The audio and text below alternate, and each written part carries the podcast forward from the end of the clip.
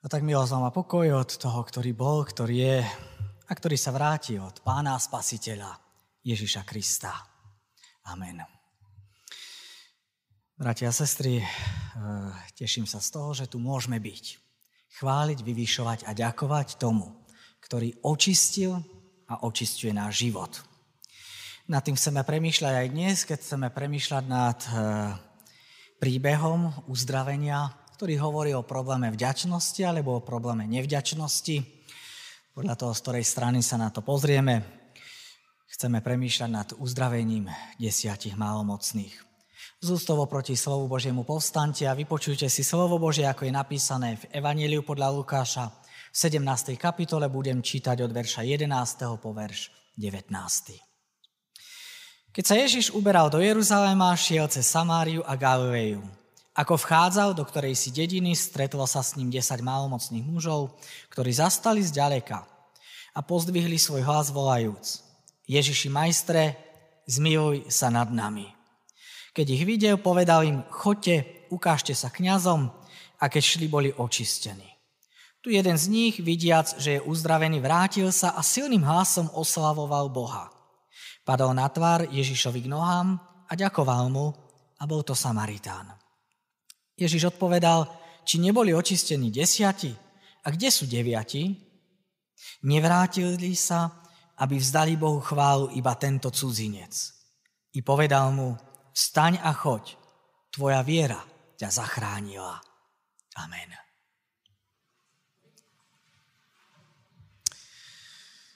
Drahí priatelia, bratia a sestry, vy, ktorí ste tu dnes v chráme Božom, aj vy, ktorí sledujete tento prenos, našich služieb Božích. Ja keď, vždy keď prečítam tento text alebo počujem niekde tento príbeh, vždy si poviem, no toto je o nás. Toto je o evangelickej cirkvi. Veď práve o nás platí tých dobrých 10%. 10% je, poviem to, štatistické číslo pre evangelickú církev. 10% je tých, ktorí prídu na služby Božie, 10% je tých, ktorí sa zúčastňujú nejakých aktivít a tých 90% to sú tí, ktorí síce sú evanelici, ale ktorí sa nevrátia k Ježišovi, aby mu vzdali vďaku. No, bojím sa, že možno po tejto pandémii koronavírusu to môže byť aj horšie, že to číslo tých 10% môže byť ešte o mnoho nižšie, aké bolo doteraz lebo kvôli pandémii mnohí zostávajú doma, mnohí spohodlnili, mnohí zleniveli a mnohí sa nevrátili, aby vzdali vďaku Ježišovi. No a my sa preto môžeme oprávnene pýtať práve tú otázku, keď ste možno čakali, že začnem otázkou, tak teraz je tu. Môžeme sa pýtať to, čo sa pýtal pán Ježiš. Keď uzdravil desiatich a vráti sa jeden, tak Ježiš sa pýta – kde je tých 9? Kde je tých 90%? Kde je tých ďalších 90%, ktorých bolo takisto očistených, uzdravených? Jeden múdry človek povedal eh, taký výrok, ktorý mne sa veľmi páči, že sú dve veci, ktoré ho veľmi udivujú. Udivuje ho trvalá Božia láska napriek ľudskej nevďačnosti a udevuje ho trvalá ľudská nevďačnosť napriek Božej láske. No a práve tento dnešný príbeh nás upozorňuje na ten problém. Na ten problém nevďačnosti. Nie je to totiž problém tých, ktorí sa s Ježišom nestretli, ktorí nevedia, kto je Ježiš. Ale problém nevďačnosti je náš problém. To je problém tých, ktorí sa stretli s Ježišom, Čítali sme totiž o tých desiatich malomocných, do života ktorých vstúpil sám Ježiš, s ktorými sa Ježiš stretol, ktorých Ježiš všetkých očistil, všetkých uzdravil. No a potom oni išli tam, kde ich poslal a na tej kryžovatke života sa ich cesty zrazu rozdelili. Na tej životnej kryžovatke sa ich cesty rozišli.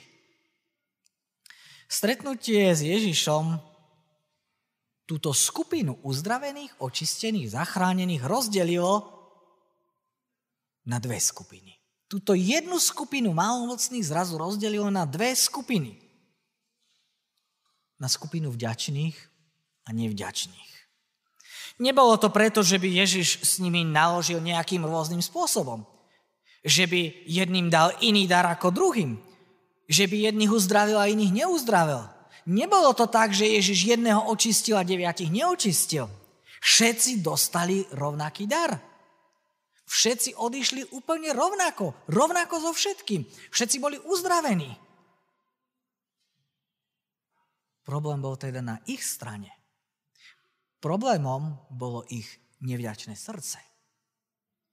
Stretnutie týchto malomocných s Ježišom rozdelilo život na, na to obdobie, ktoré sa odohrávalo pred tým uzdravením a po uzdravení.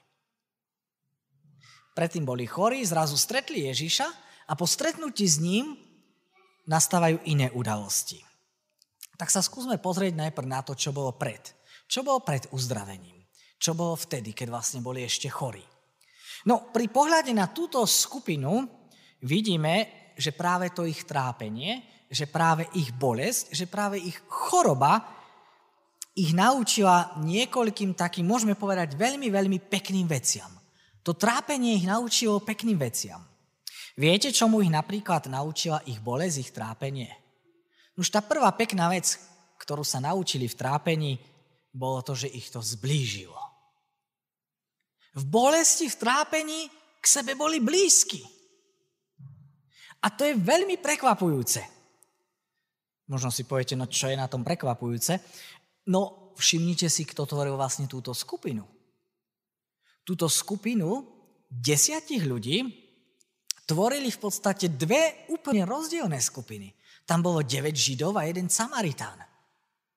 A možno nám to dnes veľa nehovorí, ale táto skupina bola teda rozdelená etnicky, rasovo, bola rozdelená nábožensky a táto skupina Židov a Samaritánov to boli nepriateľské skupiny. Židia nenávideli Samaritánov a Samaritáni neznášali Židov. Oni žili v sporoch, v nepriateľstve, nevraživosti, neznášanlivosti. Boli to skupiny, ktoré sa obchádzali, boli to skupiny, ktoré sa jedni druhým radšej zďaleka vyhli. No ale kedy sa my dozvieme, že túto skupinu, tú skupinu tých desiatich chorých, malomocných, tvoria tieto dve rozdielne skupiny, rasové a národnostné, teda 9 Židov a jeden Samaritán. Viete, kedy sme sa to dozvedeli? No my sa toto dozvedáme až po uzdravení.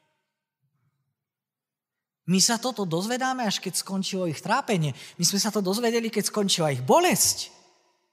Až vtedy sa znovu rozdelili. Ale dovtedy sa o tom nehovorí.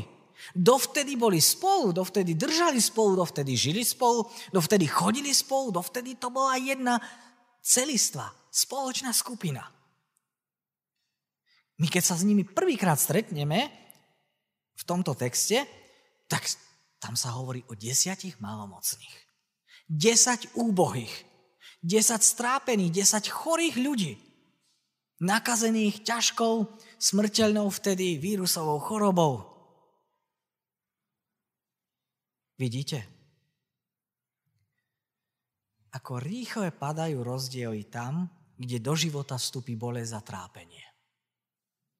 Vtedy sa vieme zjednotiť. Vtedy vieme držať spolu týchto ľudí napriek všetkej ich rozdielnosti, napriek všetkým ich rozdielom, spájal ten ich spoločný údel, tá ich spoločná bolesť. Ten zlý údel. Viete, ono sa hovorí, že ten dobrý údel vraj nespája. Že ľudí dokáže spojiť len to, čo je ťažké. To trápenie, tá bolesť. A my to skutočne vidíme. Že keď je ľuďom dobre, keď sa im darí, vtedy sa mnohokrát rozhádajú. Rozhádajú sa rodiny, rozhádajú sa súrodenci, rozhádajú sa susedia, ale spoločný ťažký údel.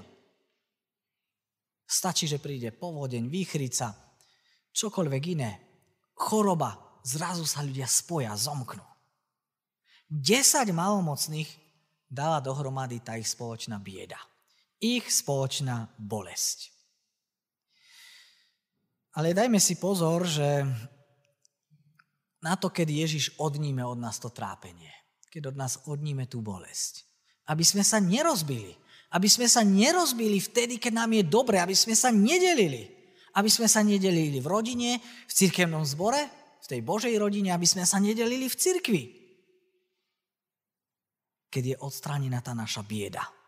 Lebo my sme v tomto nebezpečenstve, že keď nám je dobre, tak sa začneme rozdeľovať. Možno si poviete, no ale veď medzi nami sú rozdiely. Áno, to je pravda, veď my sme iní, veď sme muži, ženy, starší, mladší, veď máme rôzne povahy, máme e, rôzne názory, rôzne zameranie. Áno, to, ale to je všetko úplne v poriadku. Ale už nie je v poriadku to, keď dovolíme, aby nás naše rozdiely rozdeľovali. No a potom nás náš pán možno musí niekedy znovu opäť dať dohromady práve cez trápenie, práve cez ťažkosti. Žiaľ, že na mnohé Božie deti platí len to nové a nové trápenie, nová úzkosť, nová ťažkosť. Aby znovu dokázali sa spojiť. Žiaľ, že je to tak. Teda, toto je to prvé, čo vidíme predtým, že to trápenie, spoločná bolesť ich spojila. To ďalšie, čo vidíme, čo sa dialo pred uzdravením, je to, že to trápenie a bolesť ich naučila prosiť. Oni sa zrazu naučili modliť, volať k Bohu, prosiť Boha. Čítali sme o tom, že, že keď sa Ježiš blížil k tomu mestu, tak oni pozdvihli svoj hlas, volajúci Ježiši, majstre, zmiluj sa nad nami.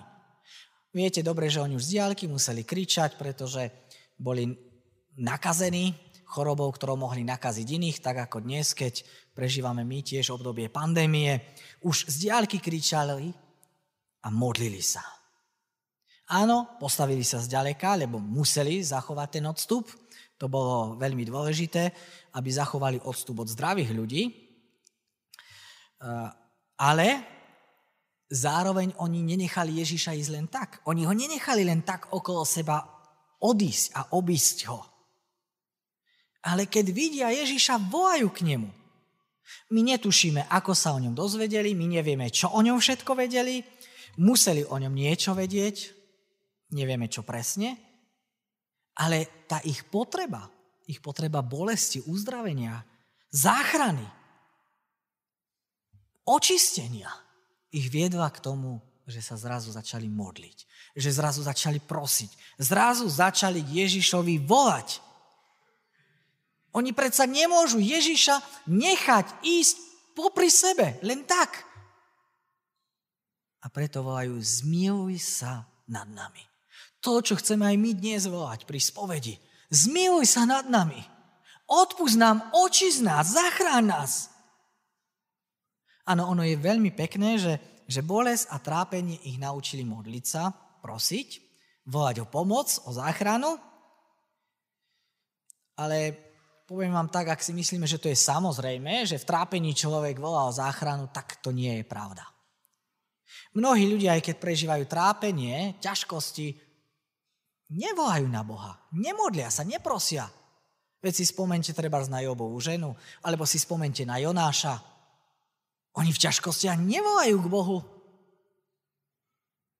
Nie každý, kto prežíva ťažkosť, automaticky hľadá Boha, prosí Boha o záchranu.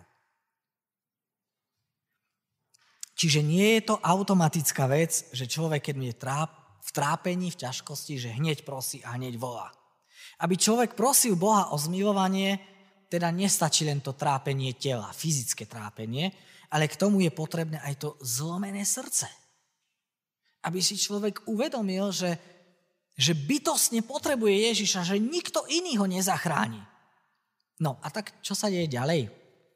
No Ježiš pošle tých desiatich malomocných za kňazmi. Možno sa pýtate, prečo za kňazmi. No preto, lebo v tej dobe kňazi boli v podstate, môžeme povedať, že oni plnili aj úlohu hygienikov. V podstate kňaz, vrchný kňaz, veľkňaz bol vtedy hlavný hygienik a tí ostatní kňazi tiež boli ako keby hygiena a oni mohli len vyhlásiť človeka za čistého, za očisteného. Oni mohli potvrdiť, že ten človek nie je nakazený, že už sám nie je nakazený, že tú chorobu neroznáša ďalej.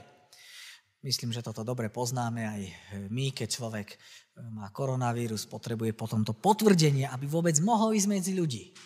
Ináč sa im musí radšej vyhnúť. No, ale zaujímavé je pre mňa skôr to, že Ježiš ich posiela Ale on im nehovorí, choďte a budete uzdravení.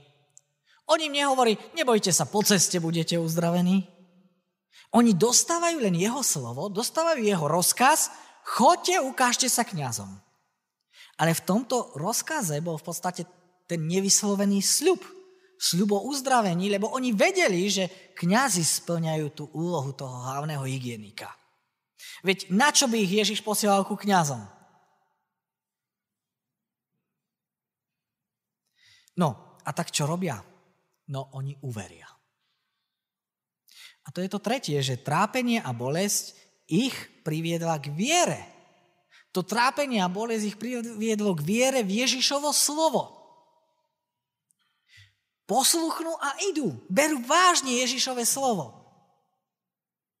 Možno, že bežia za tými kňazmi, aby sa im ukázali, že my už sme v poriadku. No ale čo sa stane počas tej cesty? No na tej ceste vlastne práve na tej ceste viery, na tej ceste poslušnosti zrazu dochádza k tomu uzdraveniu. A to je niečo úžasné tomu uzdraveniu, ich uzdraveniu predchádzala ich viera, že oni počuli Kristovo slovo, brali ho vážne, verili tomu. No, teraz však nastáva taký rozhodujúci okamih. Alebo možno taký kritický okamih v živote, krížovatka v živote. Teraz sa na ňu dostali, na tú krížovatku a majú sa rozhodnúť, kam ďalej, ako ďalej. No a teraz vidíme túto skupinu vlastne po uzdravení. Doteraz sme na nich pozerali pred uzdravením a teraz prichádzame k tomu druhému, k tomu, čo sa dialo po. Potom, keď ich Ježiš uzdravil, keď ich očistil, potom, keď jednoducho prichádza to požehnanie, keď zrazu im je dobre, keď sú zdraví. Teda to druhé je to, čo sa deje po uzdravení. Viete, ono, pokiaľ je človek pod určitým tlakom, eh, tak sa všeličo pekné pri ňom objavuje. Hej, zrazu sú ľudia milší, zrazu sú lepší. Zrazu, keď je problém, dokážeme si viac pomôcť, aj finančne možno sa dokážeme vyskladať, prispieť na ľudí, ktorí sú v biede. Ale keď ten tlak povolí, keď ten tlak zmizne, no tak vtedy sa vlastne ukáže, čo je v našom srdci. Vtedy to nás preverí. Preverí to náš charakter, to, aký v skutočnosti sme. No a vidíme to v prípade aj týchto desiatich mužov. Oni sú zrazu očistení, sú zbavení svojho trápenia, svojej biedy, svojej bolesti. Tak ako sme už hovorili, to trápenie ich naučilo všeličomu peknému, trápenie ich zblížilo úplne cudzích ľudí, ľudí, ktorí boli proti sebe, zrazu sa zblížili. Trápenie ich naučilo prosiť, modliť sa, volať k Bohu. Trápenie ich naučilo veriť. Veriť Ježišovmu slovu, ale to Božie požehnanie to Božie uzdravenie, ich teraz privádza na tú kryžovatku života. No a k čomu tu dochádza?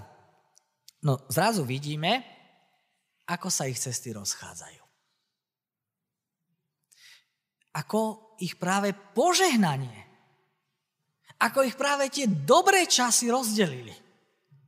Stretnutie s Ježišom, ktoré pre nich znamenalo záchranu, ich opäť rozdelilo na dve skupiny na dva tábory.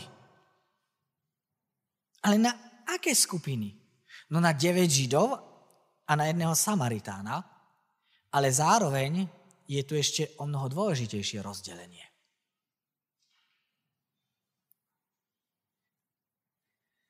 To rozdelenie, ku ktorému dochádza, totiž nie je len to nejaké osobné, len to rasové. To nie je, tu nejde len o nejaké národnostné rozdelenie ale tu ide o duchovné rozdelenie. A to je veľmi dôležité, aby sme si všimli.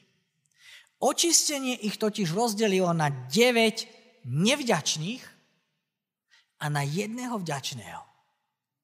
90% nevďačných, 10 vďačných. V čom je ten základný rozdiel? V čom je základný rozdiel medzi vďačnosťou a nevďačnosťou? Už to nie je ani v tom, že jeden ďakuje a druhý neďakuje. Lebo vďaka je vždy len dôsledok niečoho. Vďačnosť prichádza ako dôsledok niečoho. Ona nie je, neprichádza automaticky z ničoho nič. Ale ten rozdiel je v tom, čo urobím. čo ja urobím so svojim očisteným životom. Ako naložím so svojim očisteným životom? No, všimnite si, ako si túto otázku riešia vlastne títo, títo deviati, lebo oni to svoje malomocenstvo, tú svoju biedu, tú svoju nečistotu, oni ju priniesli Ježišovi. Všetci ju priniesli Ježišovi, ale tí deviati ten svoj očistený život si už nechávajú pre seba. Áno, oni prišli ku Kristu, zachrana, zmiluj sa. Tak ako prichádzajú mnohí, pokrstite nám dieťa, nech patrí Kristovi, nech je jeho. Ale ten zachránený život už nepriniesli späť Ježišovi. Už ho nechali vo vlastných rukách, vo svojej vlastnej režii. A tak je to žiaľ s mnohými ľuďmi. S mnohými veriacimi, že ten ich život je zameraný na hľadanie pomoci u Boha. Áno, potrebujeme tvoju pomoc. Pomôcť nám, Bože, zachraň nás. A nám ide skutočne viac o Božiu pomoc ako o samotného Boha. A keď človek tú pomoc dostane, keď ho Boh zachráni, keď ho vytrhne, keď ho očistí od hriechov, no tak už Boha viac nepotrebuje. Pre nich bola teda tá pomoc dôležitejšia ako to, aby do ich života vstúpil sám Ježiš so svojím milosrdenstvom. Žiaľ, žiaľ, že taký sme. Žiaľ, že takto žijeme, že to takto robíme. Že my Ježišovi prinesieme svoju nečistotu, svoj hriech, svoju biedu, svoju vínu, svoje zlyhania. Prinesieme mu ich a prosíme, zmiluj sa, zachraň. Odstran to od nás. Ale už mu neprinesieme aj svoj očistený život. Aby si ho použil. No a v tom je tá naša nevďačnosť.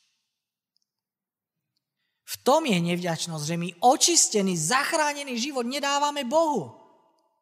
Ale že si ho nechávame pre seba. Aký je teda ten pomer? Ten pomer nevďačných a vďačných. No v tomto príbehu 9 ku 1 bolo 10 očistených, len jeden ďakujúci, teda len 10% tých, ktorí prišlo späť, aby dal život Ježišovi. Nuž žiaľ, je to tak aj dnes. Je to tak v každej dobe, že je viacej tých, ktorí prosia, ako tých, ktorí ďakujú. Vždy je viacej tých, ktorí od Boha chcú prijímať požehnanie, ako tých, čo ho chcú oslavovať. Vždy je viacej tých, čo veria, ako tých, čo ho chvália a vyvyšujú. No ale kde je tých 9? Kde je tých 90%? Kde sú? No ale potom, po tejto Ježišovej otázke, kde je tých 9, potom Ježiš hovorí ešte ďalšiu otázku. Či oni ako Židia sa nemohli vrátiť a dať Bohu slávu iba tento cudzinec?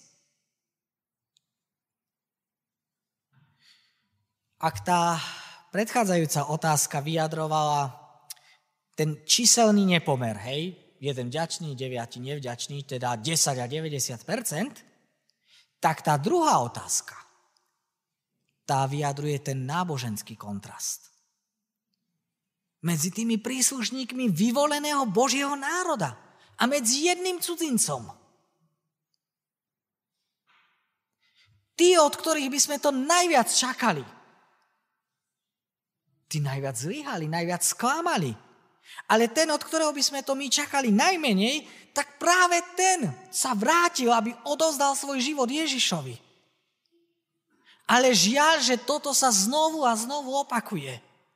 Mnohí z tých, ktorí od detstva vyrástli vo veriacich rodinách, v spoločenstve, církvi, ktorí vyrástli pri Božom slove, ktorým sa dostalo toľko Božej milosti, toľko Božieho požehnania, Božieho očistenia, záchrany, žiaľ, že tí sú často ako tí deviati Židia. To je tragédia pre mnohých veriacich rodičov, To je tragédia pre farárov, pre vedúcich detskej besiedky, dorastov, mládeže, keď mnohých vedieme k Bohu, vychovávame, učíme. A žiaľ, že len niektorí sa vrátia, aby ďakovali Bohu. Ale dnes to musím povedať, že tento príbeh, ten príbeh tých desiatich malomocných, že to je náš príbeh. Že toto je príbeh o nás. Lebo my sme tí, ktorí, ktorých zblížila naša bieda. Poznanie tej duchovnej biedy. Tých našich ťažkostí, nášho hriechu, našej nečistoty. My sme tí, ktorí sme nečistí a ktorí sme prišli k Ježišovi a ktorí sme volali zmiluj sa nado mnou. To my sme tí, ktorí sme uverili, ktorí sme poslúchli to Božie slovo, ten Kristov hlas. To my sme tí, ktorí sme prežili aj to úžasné očistenie. Keď nás Kristova krv obmila, očistila, zachránila od každého hriechu. Keď sme boli obmity v krste vodou. Ale keď sa dnes Ježiš pýta, kde je tých 9? Kde je tých 90%? Tak toto sa pýta nás.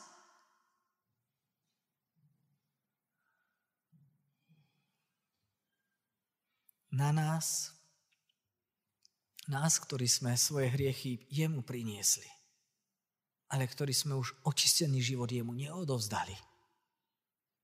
Ktorí sme už ten očistený život nechali vo vlastných rukách. Kde je tých 90%? Toto je Ježišovo volanie. To je Ježišovo pozvanie pre nás, aby sme sa vrátili aby sme sa vrátili späť do chrámov. Aby sme sa vrátili späť ku Kristu. K jeho nohám. Lebo my sme jeho dlžníci. My sme mu zostali dlžní vďačnosť. Ak nás zachránil, ak ťa očistil, ak ťa uzdravil, ale ideš svojou vlastnou cestou, tak si mu dlžný dať svoj život k dispozícii. Lebo očistený život patrí jemu. Očistený život patrí Kristovi, ktorý ho očistil a zachránil. Patrí mu aj tvoj život. Amen.